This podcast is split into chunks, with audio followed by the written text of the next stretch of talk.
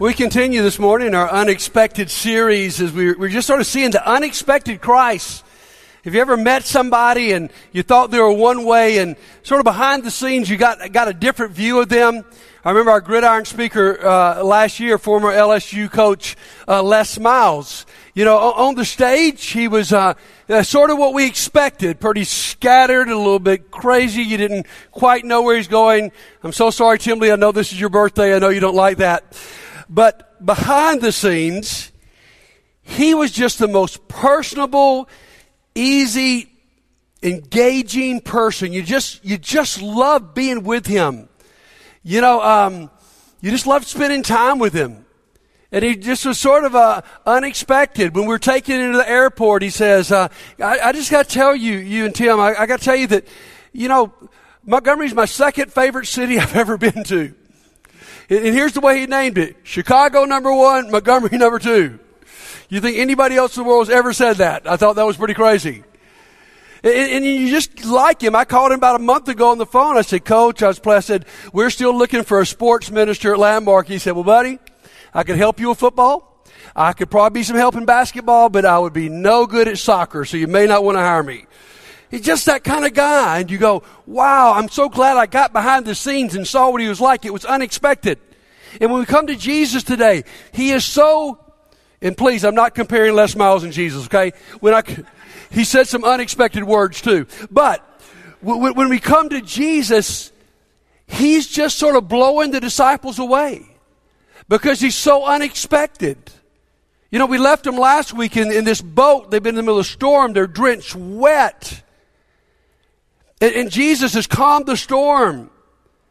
And they're terrified because they finally recognize this is no prophet, no faith healer.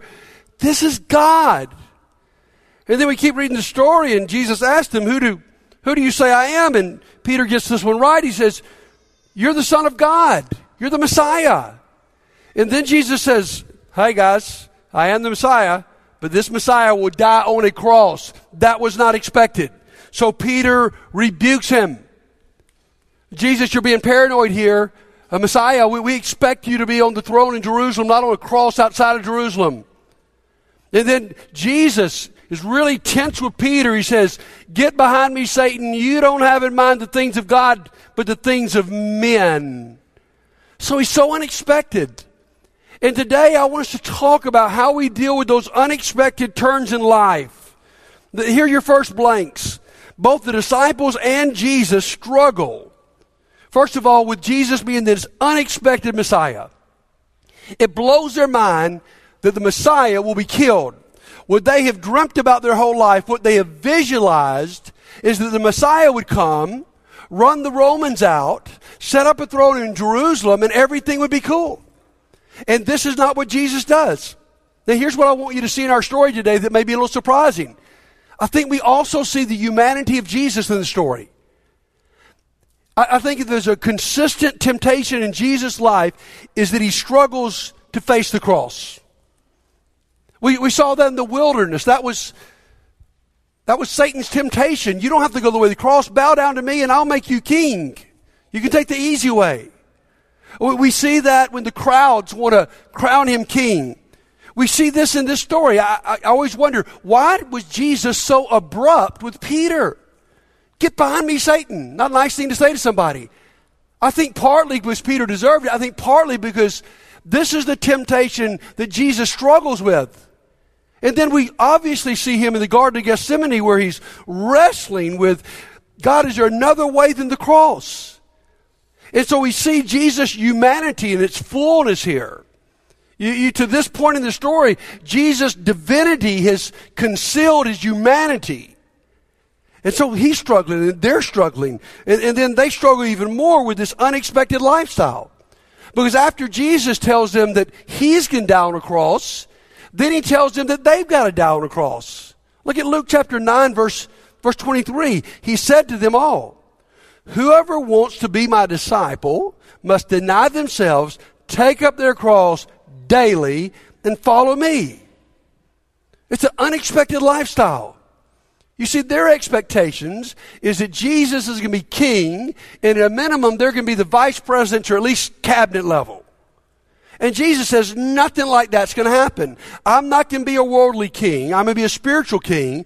And you're not going to be vice presidents or cabinet members. Actually, you're going to be janitors. It's this upside down kingdom. And they don't know how to handle this. So here's what we see. And maybe you need this today yourself. Both the disciples and Jesus need to see, we'd say in our vernacular, the light at the end of the tunnel. Maybe you've been working on a big school project that's just overwhelming you, or a big project at work that's taken you months. And finally, you know, you, you see your way through it. And you say to your coworker or your student, your, your, your friend, you know what? This has really been tough, but I can see the light at the end of the tunnel, and that motivates you to finish. And, and Jesus right here is in the middle of his life. And the disciples are in the middle trying to figure him out. And they need to see the light at the end of the tunnel.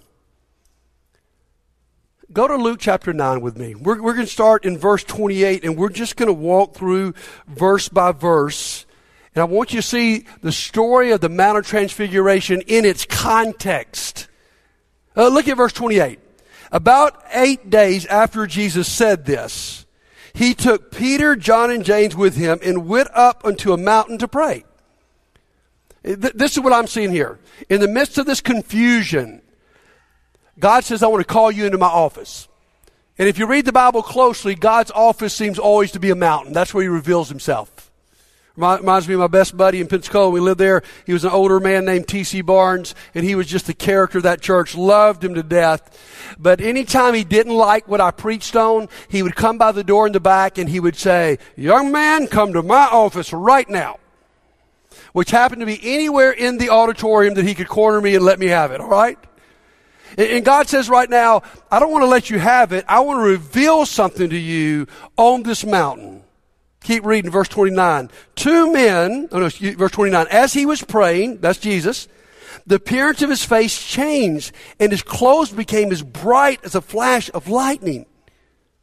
Because what happens here is Jesus is transfigured into the resurrected body. And, and, and, Luke says it's, it's so bright it's like a flash of lightning. We've seen a lot of that lately, haven't we? Those dark skies at night, man, just goes, it's just, it's so bright. Uh, Matthew tries to describe it this way. His face was as bright as the sun. Mark says he's dazzling white, whiter than anything you could bleach. And so Jesus is, is transfigured in this moment in his glorious splendor. Look at verse 30. Two men, Moses and Elijah, appeared in glorious splendor talking with Jesus. This is so cool, guys. You got Moses, the great lawgiver, Elijah, the great prophet, and Jesus. And they're all glowing. They already have their glorious new bodies, and Jesus is having his right now. And, and so they, they have this discussion. It, what's so cool to me is here is Jesus, the fulfillment of the law and the fulfillment of prophecy in the midst of these two great men. Look at verse 31. They spoke about his departure. Crazy word here.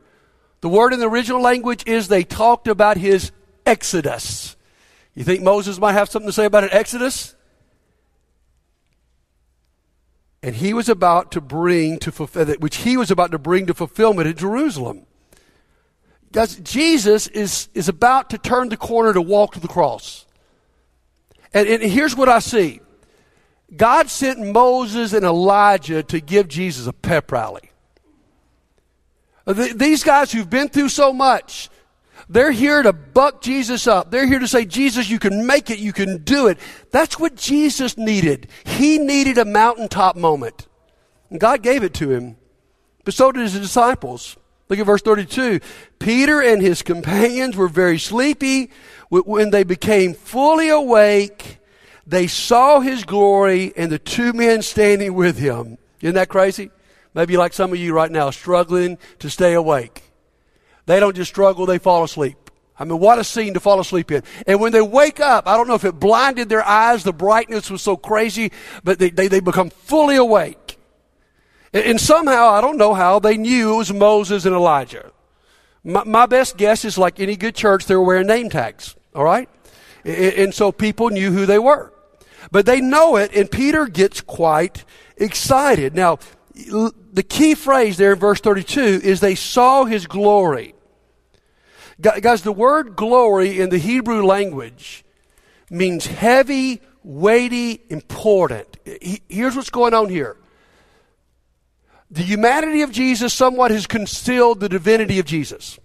And in this story, they see him in his full, glorious divinity. They see all the glory. it's weighty, it's impactful. And so, as the men were leaving Jesus, Moses and Elijah, Peter said to him, Master, it's good for us to be here. Let us build three shelters, one for you, one for Moses, and one for Elijah. He did not know what he was saying. I imagine Peter did not appreciate Dr. Luke putting that in the text. Would you? I mean, you say something gets in the Bible and they put behind it, he, he's crazy. He didn't know he's talking about. But, but did you notice here, what is, what is Peter saying here? This is incredible. Man, we got Jesus, Moses, and Elijah talking about big time preachers. Let's build some three shelters and let's just camp out here. This mountaintop glorious moment, I don't want it to end. But it has to. So while he was speaking, a cloud appeared and covered them, and they were afraid as they entered the cloud. Now, friends, it is not a good sign when a cloud envelops you in the Bible. That, that normally means you've done something to get in trouble, all right? So here they are on the mountain. Peter's blurted out this, you know, this sophomoric, you know, comment, and then a cloud forms around them. And then verse 35 a voice came from the cloud saying, This is my son whom I've chosen. Listen to him. Not Moses, not Elijah, they don't even compare. Listen to him. When the voice had spoken, they found that Jesus was alone. Nobody compares to Jesus. Now, I think a couple things are happening there. There's, there's only three times in the Gospels where we hear the voice of God. I think Jesus needed to hear his Father's voice. I think he needed to hear the same thing he heard his baptism. This is my boy. This is my son. I'm pleased with him. And the disciples needed God to confirm to them that this is my son. This is no ordinary man. And so they end up with Jesus and Jesus alone. So I want to talk about this for a moment. What did they experience that was so needful? They experienced the coming glory of God. This scene is so glorious. The gospel writers are searching for words to describe it. Is it the sun? Is it lightning? Is it bleach? And so, what they needed in the middle of life being challenging, in the middle of a cross for Jesus and a cross for them, Jesus, in the middle of going to this cross, they all needed this, this mountaintop experience. And here's the lesson that Jesus is trying to get across. Here's the lesson the way of the cross leads to glory. Uh, uh maybe this is a better way to put it for you. The road to glory passes through the tunnel of suffering. I, I'm sure I'm talking to some people today that you're suffering. Life's not what you expected. It's been very unexpected. And God needs to bring you up to this mountain just for a moment to see His glory. Listen to what the Apostle Paul said about this in Romans chapter 8. He says in verse 17, Now if we are children, then we are heirs, heirs of God and co heirs with Christ. If indeed, listen, we share in His suffering, in order that we may also share in his glory. And listen to what Paul says. I consider that our present sufferings are not worth comparing with the glory that will be revealed to us. My friends, when you see the glory that one day will be, you can handle the momentary sufferings here. So here's what I want to talk about to close for you and I to thrive in what we described last week is this already but not yet age. What do we need to do? Because when I was growing up, here's sort of the message I heard. Uh, this life is difficult. It's pretty rough. It's sort of a bum rap. But one day we got heaven. So here's the goal. The goal is between now and heaven, just suffer your way through it. Just, just, you know, one day it's going to be okay, but this world is pretty rough. And just, no, I, I want to say to you today, God does not want you simply to survive the issues of life. He wants you to thrive. I'm not saying it's easy, but that's what He wants for you. Now, what do we learn from this encounter that would help us? Number one, you must find fulfillment in losing your life. Now, please don't come up to me after church and say, fulfillment is misspelled, okay? I purposely misspelled it because I want you to understand the intention of the word. The intention of the word is that I become full. That as I'm living in this in between world that's not so easy, that I'm saved and not yet saved, I'm redeemed but not completely redeemed, I'm adopted but waiting on my future adoption, what do I do in between? Listen to Luke 9, verse 24. After Jesus told these guys that they're going to go to a cross, here's what he said For whoever wants to save their life will lose it, but whoever loses their life, keywords, for me, will save it. The first time I heard that, it sounded like a contradiction. How about you? But let me ask, tell you this the first time you live it, it will sound like the truth.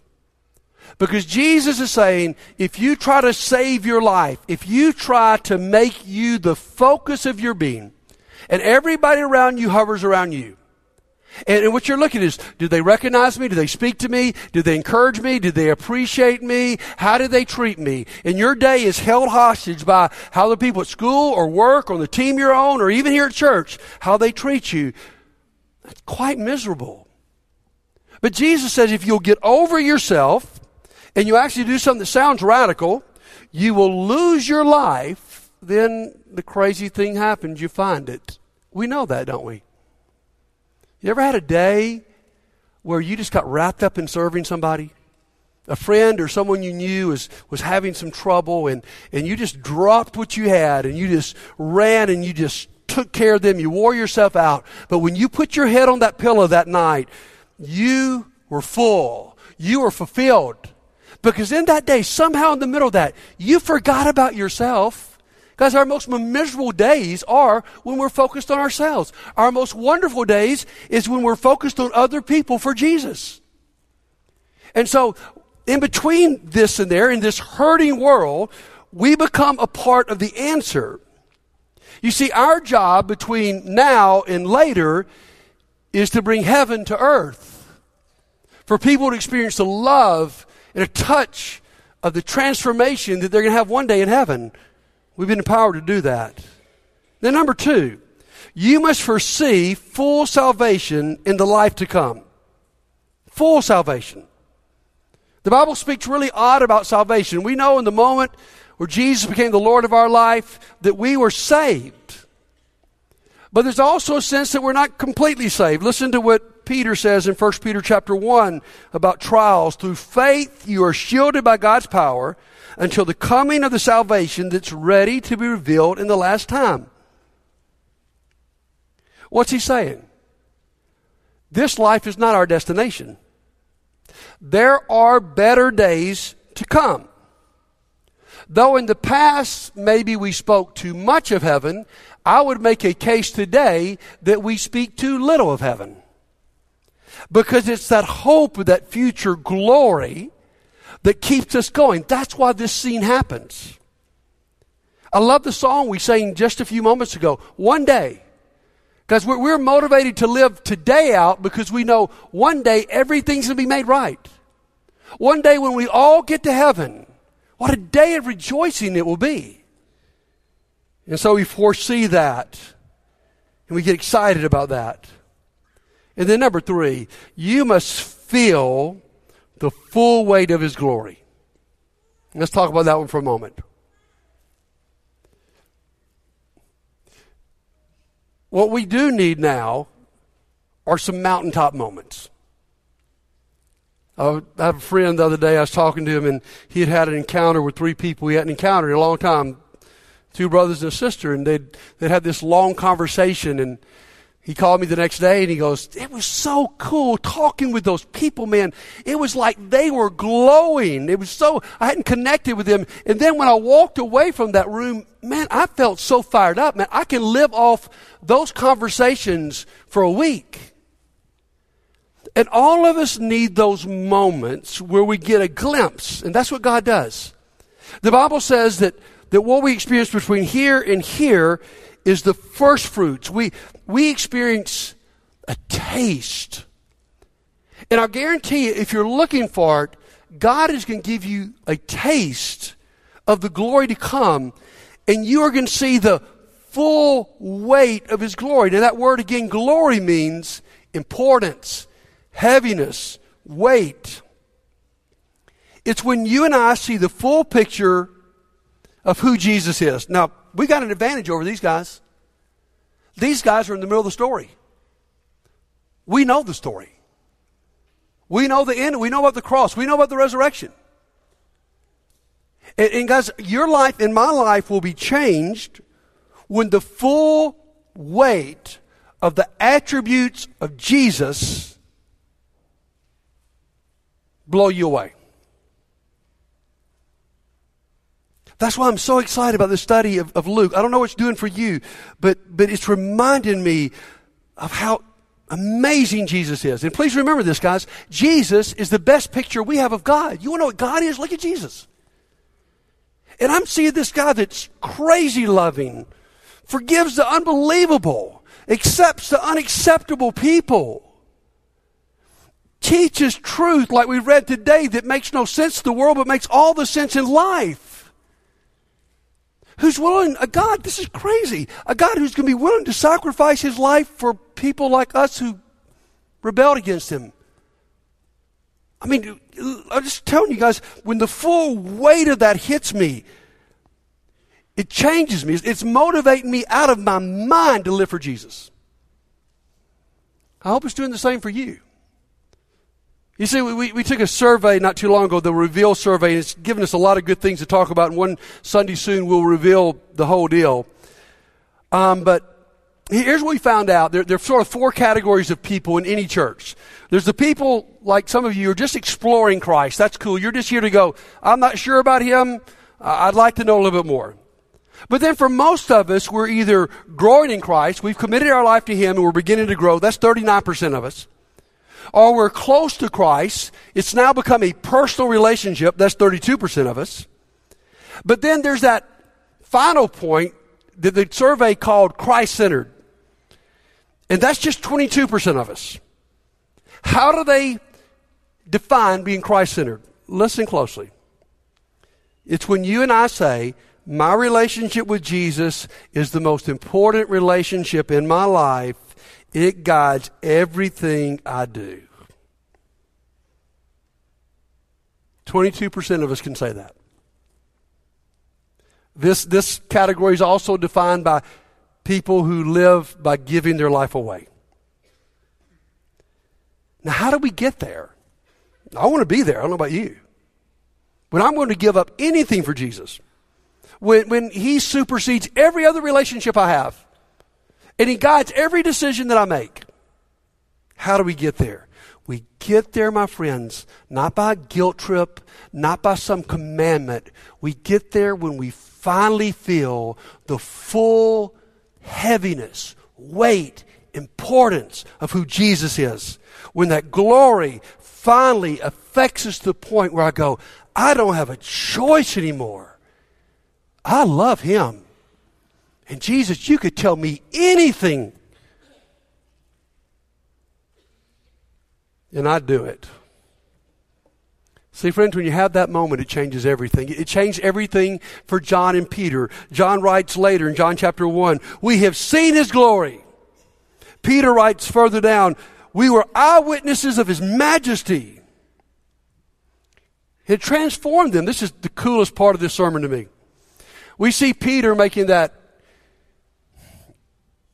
crazy, sad statement, let's build three shelters and stay here forever. And God has to rebuke him, and Luke has to point out that he's out of his mind. But here's the coolest part to me that same guy got it. He finally understood what that mountain experience was about. And he writes this in 1 Peter chapter 4 verse 12. Dear friends, do not be surprised at the fiery ordeal that has come on you to test you. As though something strange were happening to you. Guys, don't be shocked when this life is not easy. Listen closely.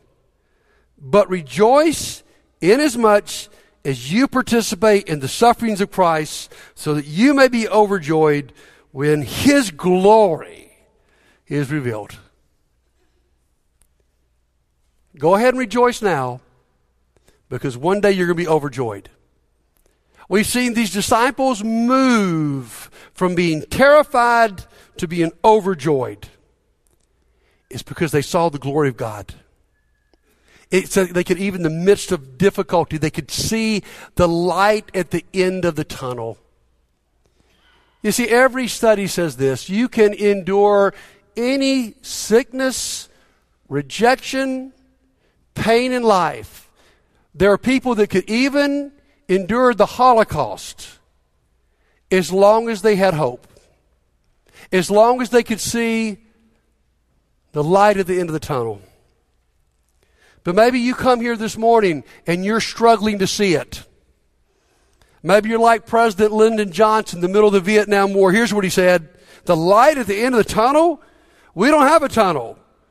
We don't even know where a tunnel is. Maybe you come to church today and you feel that hopeless. Or may, maybe the heavy metal band Metallica. I'm really into Metallica. I don't even know who they are. Okay. Here's what one of their songs called No Leaf Clover that it comes to be the, sun, the soothing light at the end of your tunnel is just a freight train coming your way. Maybe that's what you're anticipating. And today, if you're struggling to see the light at the end of the tunnel, if you are struggling to see that your life could be better, if you're struggling to see past today to see the future glory, if your suffering is overwhelming you, then please let us pray for you today. I would call upon you to be like Moses. When God told Moses to lead this stiff necked people, Moses wasn't too happy. And finally, he says to God, God, I will step out, but I am not moving an inch until you show me your glory. And maybe today you need to come before the church and let us pray that God would reveal His glory to you so you can make it through what you're making through. Or maybe today's the day where you have seen the full weight of His glory and it's hit you. I mean, it is so heavy on you. I mean, this is Jesus. I mean, He is God. He's amazing. And I'm not living for Him. And I want to live for Him. I want to ask you, what is your next step? I mean, if you today are not overwhelmed by your suffering, but you're overwhelmed by the goodness of Jesus, for some of you, your next step is to surrender your life to Him and be buried with Him and resurrected in baptism. And you can do that today. For some of you, you've done that, and somehow the glory has faded. And you're ready again to surrender to Jesus. Then why don't you come meet me on this front row? Maybe your next step is to get involved in a Bible study or hook up with one of these small, but whatever your next step is, that's what God wants you to take. Because listen to me, I know life's not easy. Even Jesus got discouraged. But God wants you to not just survive. Some of you just surviving. God wants you to thrive. And if He can just give you a glimpse of His glory today, and you'll respond to that, your life will be different. If today you need to respond, why don't you come right now while we stand and sing?